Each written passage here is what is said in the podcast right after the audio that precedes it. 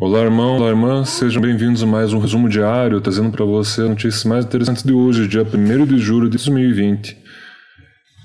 Eu sou Leandro Arndt e essa é uma produção de visãocatólica.com.br e cartasinveritate.tel.br.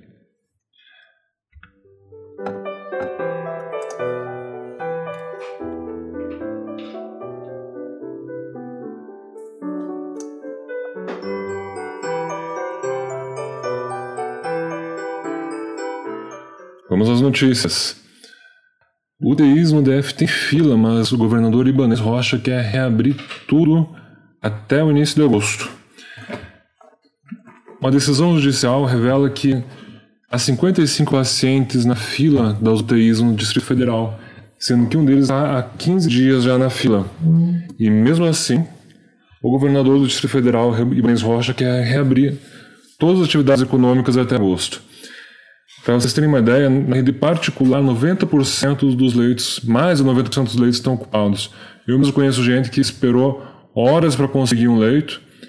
É, e a situação é essa: aqui na, no final da Sul não havia vagas, é, teve que ir lá para um outro hospital em outro, outra região administrativa, porque é, não, não havia vaga na rede privada. E da mesma maneira, e da mesma maneira, a rede pública tem havido dificuldades para encontrar vagas. E, no entanto, o governador quer reabrir. Alega ele que há 60% apenas de ocupação na rede pública, contudo, não é a realidade que os médicos estão vendo, não é a realidade que a população está vendo. Para ele, a culpa é toda do povo, aliás.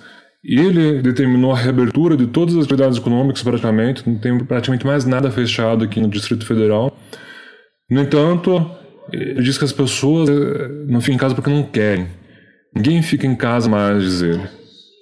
E não quer levar a culpa por isso, acredite se quiser. Vocês podem ver mais detalhes lá no visãocatólica.com.br. Segunda notícia, o break dos apps. Paralisação dos, dos entregadores por aplicativo. Hoje ocorreu em diversas partes do Brasil uma paralisação dos entregadores por aplicativos.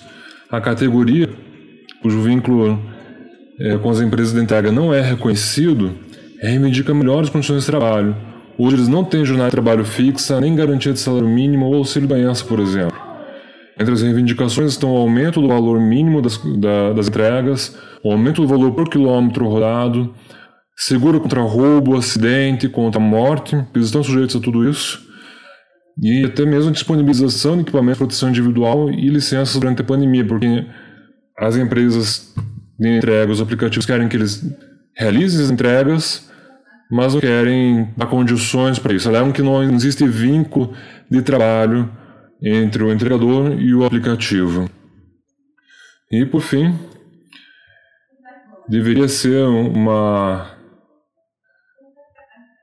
uma notícia até um tanto estarrecedora, mas perto de tudo que eu já falei, isso é fichinha, é, é talvez mais um violacionismo do governo. O governo federal simula Bolsonaro falando com nordestinos. É, um vídeo feito pelo governo federal, divulgado pelo próprio presidente, é, tem uma simulação dele falando com duas pessoas do Nordeste.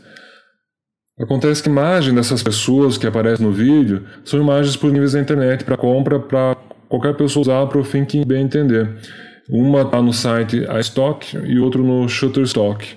São sites de compra de imagens, são bancos de imagens que é, secretarias de comunicação social, por exemplo, costumam usar para fazer suas propagandas institucionais. Só que isso revela mais uma falsidade desse governo, que já é repleto delas. Por fim, se acerto o botão agora a minha segunda experiência com streaming. Inscreva-se no nosso canal, curta esse vídeo se você está ouvindo o podcast, compartilhe, compartilhe esse vídeo também. E não esqueça no YouTube de é, é, ativar as notificações. Por enquanto é hoje, é, por enquanto é só, por hoje é só. Espero que amanhã tenha notícias melhores. Fiquem todos na paz de Cristo.